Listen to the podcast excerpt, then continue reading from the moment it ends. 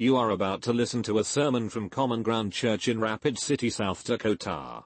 We hope to see you in person. For more information, visit common ground c m a dot org. We love getting to see some of our family that we're not seeing very often these days um, in those videos in the Advent readings. So we just thank you guys for filming that and for the rest of the people that have been filming some of our Advent readings and bringing those in. Well, if uh, you didn't know, today we are twelve days away from Christmas, if my math is correct. So we're flying through this Advent season. And as we've talked about in the last two weeks of Advent, really this time, this month leading up to Christmas, is a time that's often called a middle space. It's a time when we look back on Jesus' first coming as a baby, and then we look forward in anticipation to his return one day.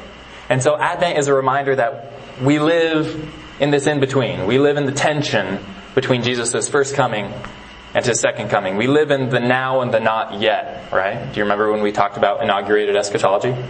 Right? If you need a definition on that, ask Nick. He'll, he'll teach you all about it. But the now and the not yet. That Jesus came, brought redemption, but he hasn't put everything back to the way it should be yet until he returns. And so in Advent, we've been in the book of Ruth. We've been going through the book of Ruth because Ruth is also about this middle space. Ruth is about these tiny, no-name people who live in a little town, who had some traumatic things happen, and then had a miraculous redemption and victory. But the whole time you read this story, you don't quite understand how this is going to work out. And the happily ever after resolution doesn't come until the very end. And as we work our way through this book, it's like the uh, the connect the dots analogy that we talked about a few weeks ago.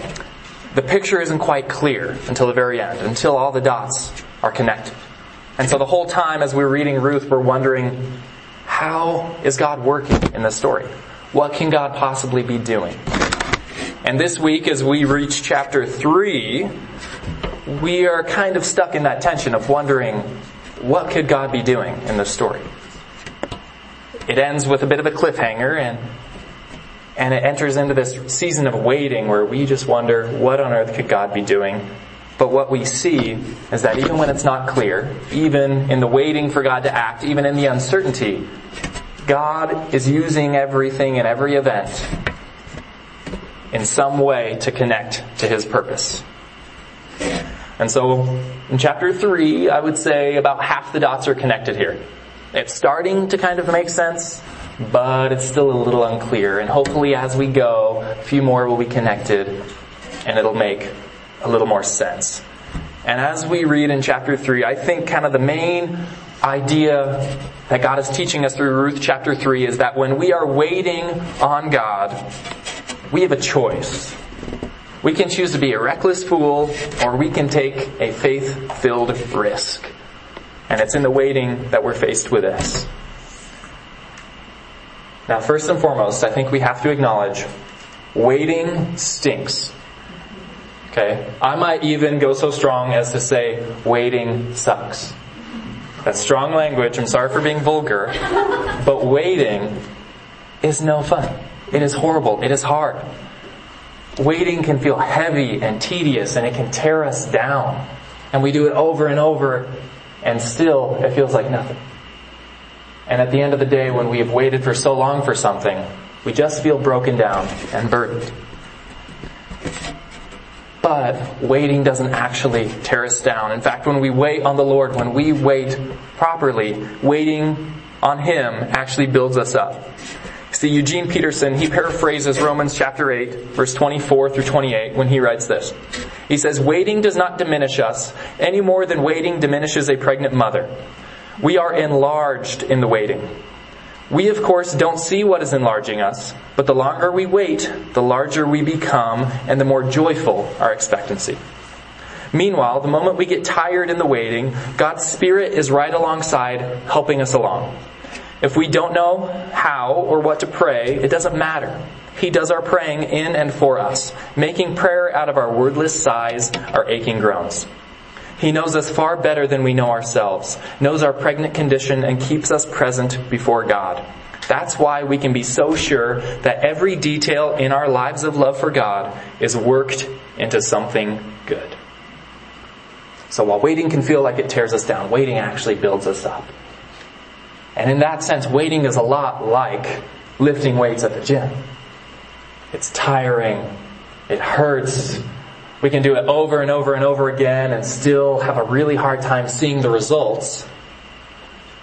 But it's good for us. It's really good for us to do. And as we continue to lift that weight towards God, we're slowly becoming stronger. We are slowly growing. However, because waiting is so difficult, oftentimes we have the tendency to take a shortcut, right? Or to try to get out of it. Or to try to do it improperly. And just like with lifting weights, if we do it improperly, we face injury. Zach, did I tell you my back hurts from lifting stuff? I did tell you that? I hurt my back lifting a bunch of furniture at Seraphim this last week, and every time I see Zach, I remind him that. And he reminds me that, Evan, I know, you're complaining all week. So. But when we lift things improperly, when we use improper form, we risk injury. It's only when we lift things properly that we grow. Now, one of our good friends um, is a trainer in a gym, and at his gym, he has one regular uh, there who's a big, buff guy, great at working out, and he's become somewhat Instagram famous for his really dangerous, really elaborate workouts. Um, and this guy is amazing at it. He does a really good job. But what our friend who's the trainer has an issue with is even though this guy can do the workouts pretty well, the next day he'll see some Joe Schmo trying to recreate the workout again. And I have a video of the workout, and this is just something that the average person should not be doing. This this is a reckless approach to lifting weights and to working out. That is pretty dangerous, and this is how you're going to get hurt. And so we have a video here of it. I've wanted to use this guy as a bad example for a long time, but I, he's huge, and I was always afraid he would find out about it and beat me up. But now that he lives in Salem and we live here, I think there's enough miles between us that it should be safe. Um, but just go ahead and check out this elaborate workout that he does. And one of the main things... Yeah. You're groaning already.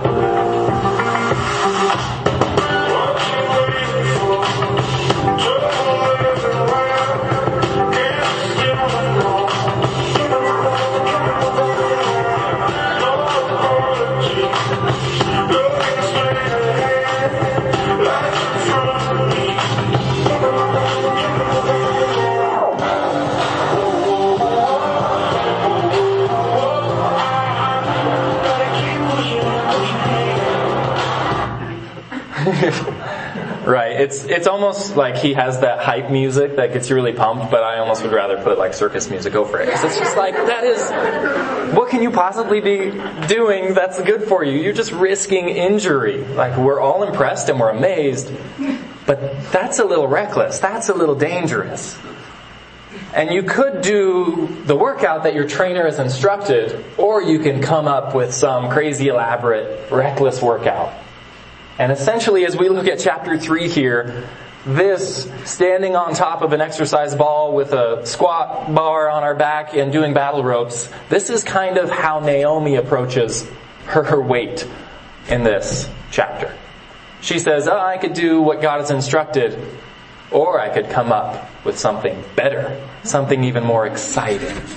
And so, if you open your Bibles up to Ruth chapter three, we're going to look at this reckless scheme that Naomi has come up with. We're going to see how Naomi has attempted to take things into her own hands instead of following God's instructions to him. And what we see here is that when we're in these seasons of waiting on God, we're faced with that choice. Do we be a reckless fool, or do we take a faith-filled risk? And we really see the contrast between faithfulness and foolishness. The fact that faithfulness depends on God. Foolishness is depending on us. And so that is Ruth chapter three, verse one. If you're using one of the Bibles that we have laying around, it's on page two sixty. It will also be on the screen. So Ruth chapter three, verse one. Then Naomi, her mother-in-law, said to her, "My daughter, should I not seek rest for you, that it may be well with you? Is not Boaz our relative, with whose young women you were? See, he is winnowing barley tonight at the threshing floor. Wash therefore and anoint yourself, and put on your cloak, and go down to the threshing floor, but do not make yourself known to the man until he has finished eating and drinking. But when he lies down, observe the place where he lies. Then go and uncover his feet and lie down, and he will tell you what to do." And she replied, "All that you say, I will do." So she went down to the threshing floor and did just as her mother-in-law had commanded her. And when Boaz had eaten and drinken, and his heart was merry, he went to lie down at the end of the heap of grain. Then she came softly, uncovered his feet, and laid down. So stop there. Now, what exactly is Naomi's end goal here? Because on the surface, it looks a little bit like she's planning to seduce Boaz with Ruth, right? Or maybe just secure her own future, her own future through Boaz. And really, there, there I think is potential that Naomi is just very concerned for Ruth's well-being. And she says it in the beginning, "I want rest for you. I want you to have a husband." And this was really her goal. She cared that Ruth would have a husband, because that would really be the best thing for her in that case, which I know sounds a bit archaic, but this is an old time when really a woman had no safety or security apart from her family or apart from a man. And so back then, her wanting that marriage for Ruth was a good thing. But I think they were after a good thing in an ungodly way. She was taking things into her own hands and coming up with this reckless plan. And we remember exactly who's proposing this plan here, Naomi.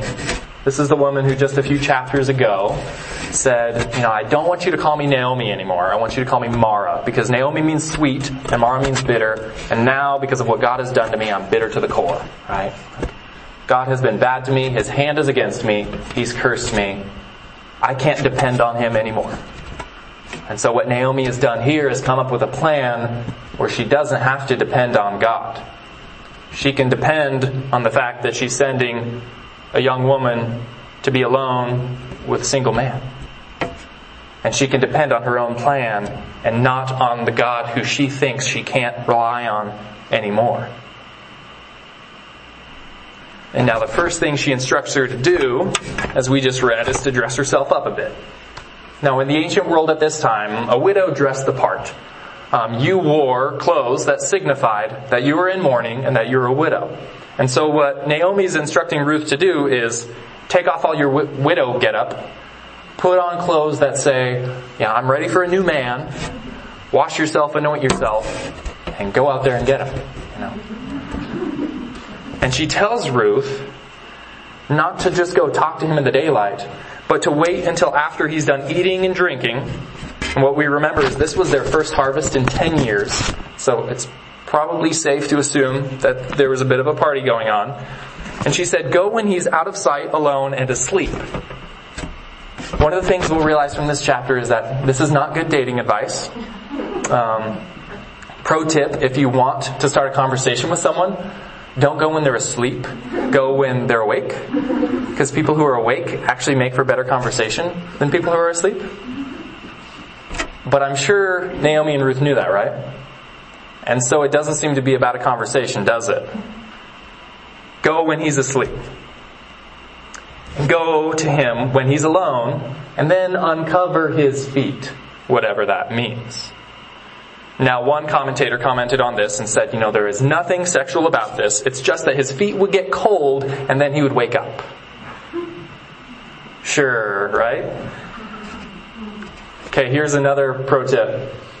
Um, if you're trying to wake someone up who you're not married to, you might be tempted to think, well, I'll just uncover their feet and climb into bed with them. You might think that's a good idea.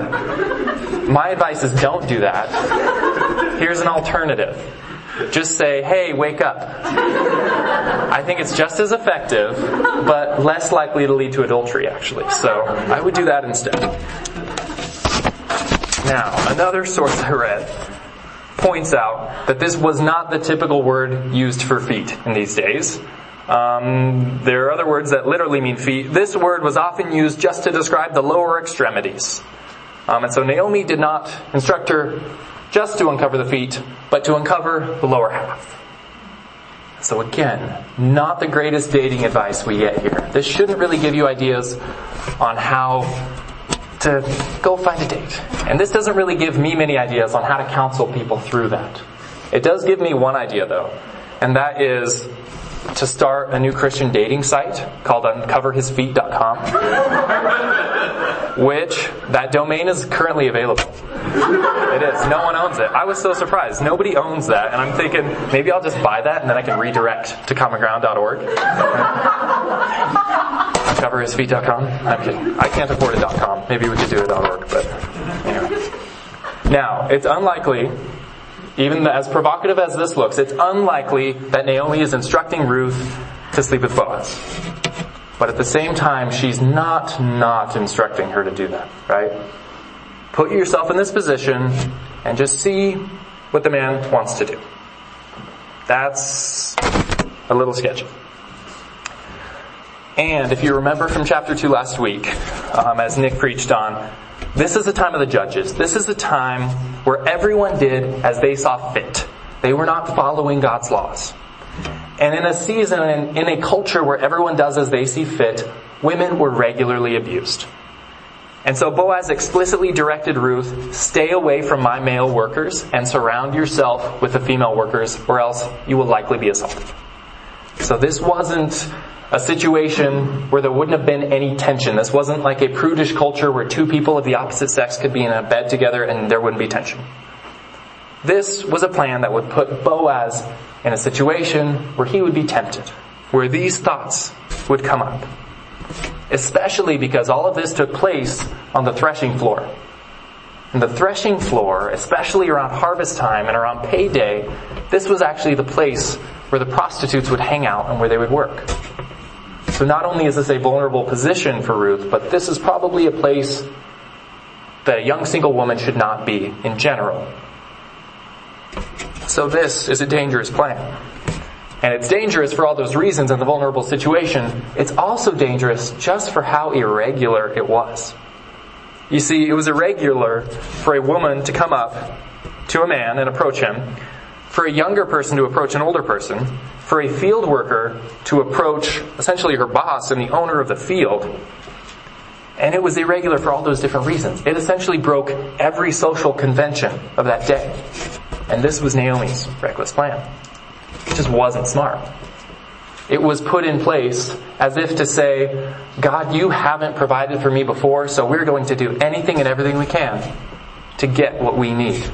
Even if it means disobeying and dishonoring you. I'm taking matters into my own hands. But what we will see is that Boaz doesn't give in to this plan. Instead, he expresses God's chesed love that we learned from the first few chapters. And that contrast between Naomi's plan and Boaz's response is here intentionally. Because one says, I can't rely on God. I just need to take any means necessary to get what I want. And the other says, I can rely on God, and I can hold these plans with open hands to God and honor Him, even if it means missing out on what I want. And we're going to see that contrast here. So as we consider this reckless plan, I just ask that you would consider this question here. Of where in your life, right now, might you be tempted to take matters into your own hands? Might you be tempted to come up with something reckless in your waiting in order to make sure that the results depend on you and not on God? Where in your life are you tempted to take matters into your own hands? So this was the reckless plan. But Ruth responds to this plan, not just in blind obedience to it. She responds with a faith-filled risk. See, she didn't actually follow all of Naomi's instructions here. Jump back into the story, uh, verse eight. It was at midnight, the man was startled and turned over, and behold, a woman lay at his feet. He said, Who are you? And she answered, I am Ruth, your servant. Spread your wings over your servant, for you are a redeemer. And stop there. So, so Boaz wakes up. He's surprised. I would be surprised. You would be surprised if you woke up to find someone sleeping at your feet who wasn't previously sleeping at your feet. And so he asks what anyone would ask, who are you? And Ruth just responds, hi, I'm Ruth. I work here. Uh, and if Ruth was going along with the reckless plan, her instructions were supposed to be, well, just do whatever he says. Just go there, put yourself in the position, keep quiet, do what he says. But she doesn't do that. She doesn't stop there. Instead, she goes right for it, and she boldly makes that request and says, spread your wings over your servant. You are a redeemer. So Ruth, she's knowing that they're waiting on God, that she needs a husband, that they're waiting for results. And she says, okay, I can do something about this. I can act, but I can also honor God in the process. I can also leave it up to God. And so she makes this, this request of him to fulfill this responsibility of a redeemer. She invokes that responsibility that Boaz has. She says, for you are a redeemer. And you might remember from the last chapter, kind of the role of a redeemer. Um, Naomi had said that Boaz is a relative and he's one of the family redeemers or the kinsman redeemers. Now every family in ancient Israel at the time had about one or more redeemers, and they were responsible for five main things, typically. If there was a loss of life by murder, the Redeemer would seek justice. Um, if a family member found themselves into debt and had to sell themselves into slavery, then the Redeemer would go pay off that debt and buy them back. If a family member had to mortgage their property or was in, at risk of losing their property due to debt, the Redeemer would pay that off so the family didn't lose the land. And if a family member had committed a crime, they would pay those fines and fees. And if a member of the family died without children and this Redeemer was single, then they would marry the widow and carry on the name, or if the parents had died, then it was kind of a godparent situation. They would raise the kids. So these were kind of the main responsibilities. And it was all about restoring and protecting the lives of the people of Israel. And it required a lot of the Redeemer. They had to sacrifice a lot of their own resources and time and focus their life on redeeming this family member. And if you're familiar much with the Bible, you hear those five responsibilities, and it sounds a lot like Jesus, right? You can kind of connect the dots to what Jesus does in our life. And now one of the most important things to know about the role of a redeemer is that it wasn't just some clever, like, financial legacy planning. This was actually a theological statement. This whole idea of the redeemer came out of God's role in the lives of the Israelites and God's role in our lives today. You see, if you go way back to the to the start of that nation, God called Abraham and, and Sarah, and they said that God said that I will make you a nation so large you'll be like the stars in the sky. But at the time, Abraham and Sarah didn't have any kids. And so God blessed them with children. And it was important that this line of children would continue, that this line of descendants would continue. And then when they were enslaved in Egypt, and God freed them from slavery, he said, I'm now going to give you a land. And it's very important that you continue to be in this land. And so the Israelites knew that really their claim to fame or their connection as God's people was this continuous line of descendants and this maintenance of their place in the promised land. And so this role of a redeemer was all to protect that, to make sure that their descendants continued and that they stayed in that land. And so that was not just financial planning. That's a theological statement of what God has done for them. And Ruth here invokes that. And in chapter two, what we read last week, Boaz had said to Ruth, the Lord repay you for what you have done, and a full reward be given to you by the Lord, the God of Israel, under whose wings you have come to take refuge. And so now here in chapter three, Ruth remembers what Boaz has said. The God of Israel, under whose wings you've come to take refuge. And Ruth essentially then says to Boaz, if this is who you claim your God to be, a God of refuge, then prove it. Then be that refuge. Then put your wings over me. And that's a bold, gutsy claim. That's a bold thing to say to this man, especially with the power dynamic. She doesn't really have any right to request this, but she took that faith-filled risk.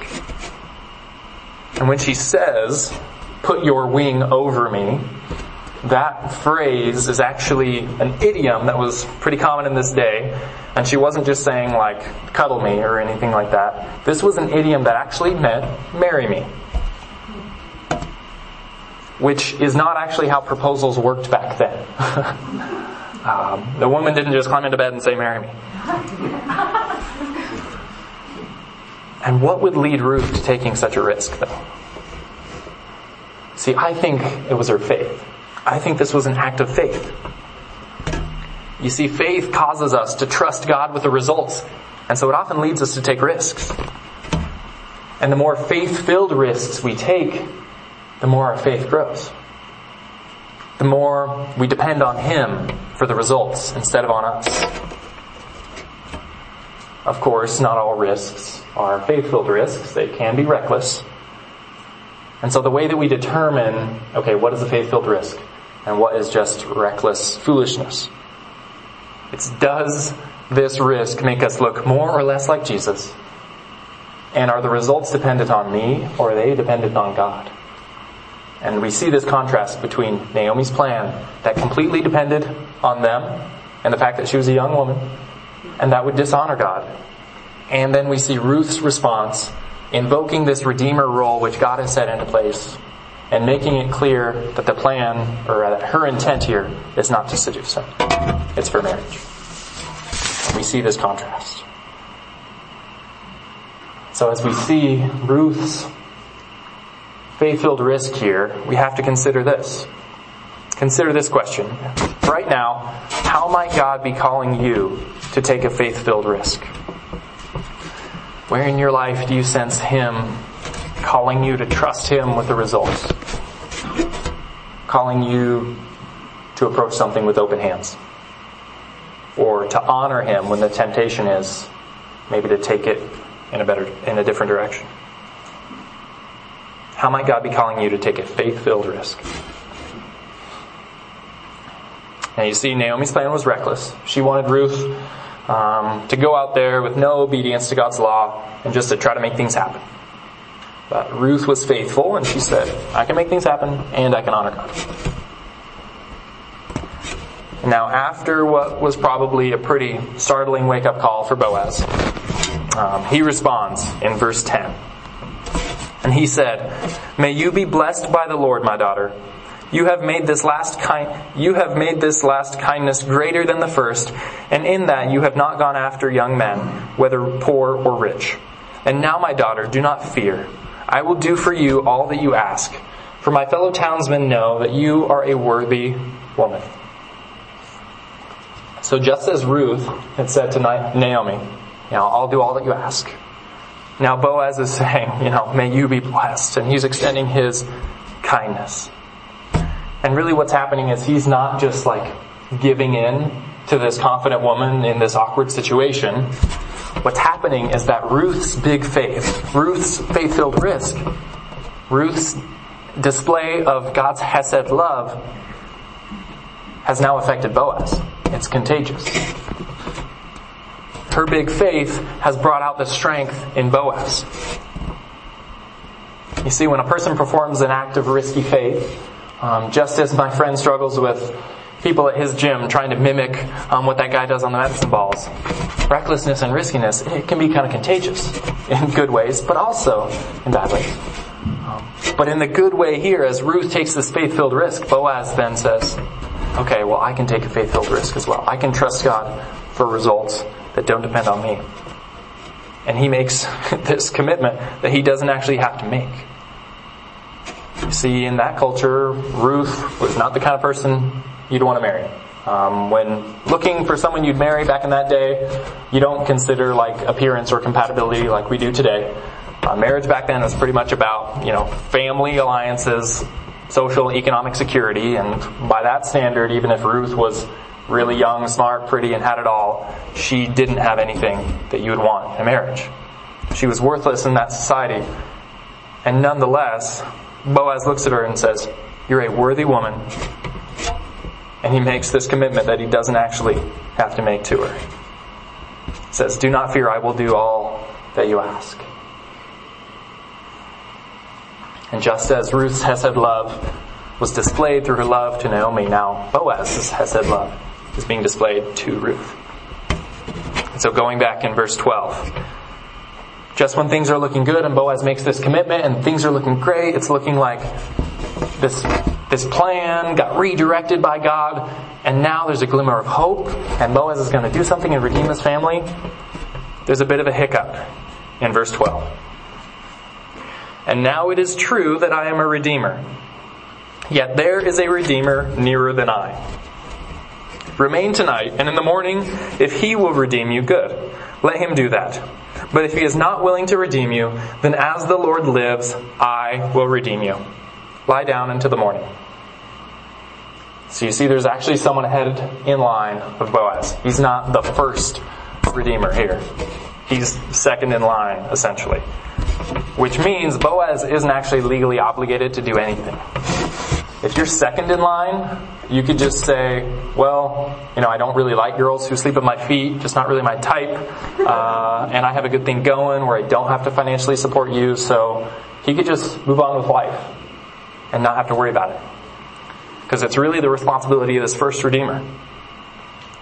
But God's love has moved in Boaz's heart.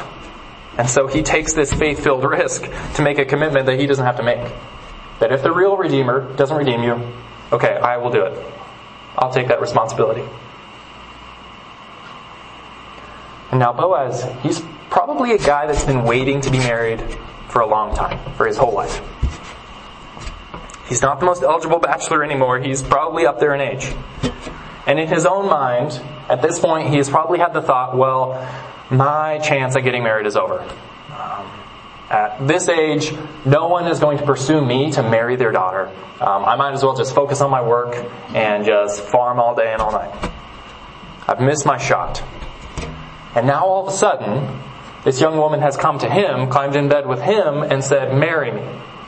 And so I think any guy in his position at that time would probably not tell the other redeemer about that, right? Would not just defer to the guy who's in line. Right? This guy has been searching for a lifetime, and now he has this once-in-a-lifetime opportunity. When Boaz could just take control and take things into his own hands, but instead he says, no, I'm going to hold this with open hands. I'm going to depend on God, and I'm going to honor God's law. So again, Boaz is saying, I'll trust God with the results, not myself. And there's this contrast between Boaz's response and that original reckless plan. Between this faith-filled risk and what could be really reckless, foolish choice. He says, I'll follow God's law, even if it means I could potentially lose out on this. Uh, Ruth could go marry this other guy. This whole field that I would then become the owner of, it could be this other guy's, and I would miss out on all that.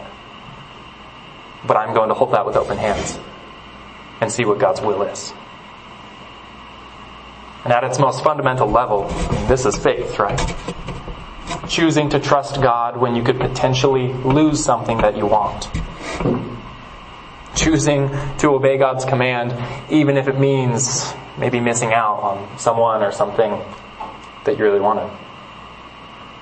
You see, if we ever pursue something else, or we ever hold tighter to our own will or what, what we want, if we hold that tighter than God's will, or what God instructs, I mean, that's idolatry, right? That's foolishness depending on us. It's faith when we depend on Him. At Boaz, he had been waiting for a long time, and he still chose to depend on God. Now Jesus was, he was tempted to end his waiting too. When he was in the wilderness being tempted by the devil, he was fasting for forty days. I'm sure he was waiting for those forty days to be up. And then the devil came to him and said, hey, why don't you just turn those rocks into food? Go ahead, turn those rocks into food, take matters into your own hands, and fill your belly. And in that situation, Jesus was tempted to take matters into his own hands. And instead of saying, like, well, God, just speed up time for me, or, or make me not hungry, or just take this temptation away, Jesus responded with, I don't need food. I just need to obey God. I feast on every word that comes from the mouth of the Lord. And he refused to take things into his own hands. And Joseph, Jesus' father, as we connect this to the Christmas story, when he found out Mary was pregnant and it wasn't his kid, he was tempted to leave her. He was tempted to take things into his own hands and to get out of that situation. And then a messenger from God came and told him, no, hold your hands open. Don't do what you think is best, but stay with her and cling to her. And so he did. And we have all these instances of chances to take things into our own hands and to take things in a direction that we want instead of depending on God and what he is going to do. So back to verse fourteen. So after Boaz said all that, so she lay at his feet until the morning, but arose before anyone could recognize her. And he said, let it not be known that the woman came to the threshing floor. So here he's protecting her reputation, making it clear that they've honored the Lord here. And then he said, bring the garment you are wearing and hold it out. So she held it out. And he measured out six measures of barley, and he put it on her. And she went into the city. And now when he put six measures of barley, that's actually total to about eighty pounds, they estimate. So not only is Ruth like courageous and brave and faithful, she's also jacked. Boaz is probably like just seeing how much she can handle, and he's like, wow, what a woman. But in verse sixteen, and when she came to her mother-in-law, she said, how did you fare, my daughter? Then she told her all that the man had done for her, saying, these six measures of barley he gave to me, for he said to me, you must not go back empty-handed to your mother-in-law. She replied, wait, my daughter, until you learn how the matter turns out. For the man will not rest, but for the man will not rest, but will settle the matter today. First off, I love the response of Boaz um, in verse seventeen, where he said, you must not go back to your mother-in-law empty-handed. And in a sense, this is like a message to Naomi to say, I know what you tried to do. All right? Not so fast. I know what you tried to scheme and make happen. I know you're trying to take matters into your own hands because you're so anxious for this resolution. But don't worry. I'll take care of this. And he gives all this barley to supply for her waiting. He says, don't try to take things into your own hands. I will provide. And this is such a beautiful reflection of how Jesus provides for us. He has provided redemption, and he has given us salvation for those who believe in him. But we still are in the season of waiting for his return. Things are still not quite right. We still face hope and despair. We still face joy and sadness. We still wait for him to work sometimes. And nonetheless, he, he sees us scheming. He sees us try to take matters into our own hands and make these reckless plans. And Jesus still says, I see what you're trying to do. I see your reckless scheming. I'll still bless you. And I'll still encourage you to know that redemption is on the way. Just relax and let me handle the results. And even when Jesus knows our plans, and even when he should judge us and condemn us for that, instead he says, I will redeem you. Redemption is on the way. And what this story of Ruth chapter three reminds us of in the Advent season is that redemption is on the way. Right? Jesus, who will one day come back and judge us and look at us, and those of us who believe in him and who are born of the Holy Spirit, he will say, you are mine, and I'm keeping you. And this story looks forward to that day when he will redeem the entire world. But yet, there's still this bit of a cliffhanger where we don't really know what's going to happen between now and then. For now, in the Advent, we're still in the in-between where things can be pretty uncomfortable. And in this dark, twisted world, it's sometimes hard to see God's loving kindness. But what the story of Ruth reminds us is that even in these cliffhangers, even in the uncertainty, even in the pain of the waiting, behind the scenes, God is still working. And even though it's not clear yet, just like the connect the dots analogy, one day it's all going to be connected and it will all make sense. And for the time being, he's given us a whole lot to provide for our waiting. And whether they know it or not, this trio, they were caught up in God's plan. And throughout history, God has been working through ordinary small people like this and ordinary small events, using their free will and their choices to still direct towards His plan. But in those seasons when it's not quite clear what He's doing, we'll be tempted to take control. We'll be tempted to come up with something reckless. We'll be tempted to, to depend more on us than we do on Him. And so it's in these, these seasons that we must remember redemption is on the way, and we can choose to depend on Him for the results, not on us. And in those ways, God continues to work behind the scenes, and He continues to draw that beautiful picture of redemption that He's been drawing since then. And so here in Advent, as we're coming to the close of it, we wait. We continue to wait. We continue to live in this middle space, remembering that redemption is on the way, that He has supplied for us. And we wait for Christ's return expectantly. We've ended the last few sermons with lyrics from Christmas songs. I think it just happened accidentally, but now it's tradition, so we're going to continue doing that. And so I'm going to end with lyrics from Come Thou Long Expected Jesus, which I'm declaring right now is a Christmas song, just like I declared Ruth as a Christmas book. So anyway, Come Thou Long Expected Jesus by Charles Wesley. He wrote, "Come to earth to taste our sadness, He whose glories knew no end. By His life He brings us gladness, our Redeemer, Shepherd, and Friend." Let's pray. So, Father God, as we continue to wait for You to work in, in the ways that we've requested, as we continue to, to live in our season of in-between, of the now and the not yet, when, when things go the way they're not supposed to, and we, we wait for Your redemption of all creation, we choose to trust You. Continue to show us how we can take faith-filled risks and avoid being reckless fools. God, there's so many situations when I get tempted to take control of it. I get tempted to take matters into my own hands. God, I want to hold those things open to You and to depend on You, even if it means missing out on what I want. Jesus, it's our honor to glorify You and to honor You and to live out Your plan and to draw out Your picture. And so we just commit ourselves to You, and we ask that you would, you would lead us. Jesus, we thank You for Your word, and we thank You for working behind the scenes in the lives of these people so long ago, and, and the reminder that You continually work behind the scenes in our lives today. Help us to catch a glimpse of what it is You're doing in our lives today, that we may partner with You, Your big story of redemption. So it's in Christ's name we pray. Amen.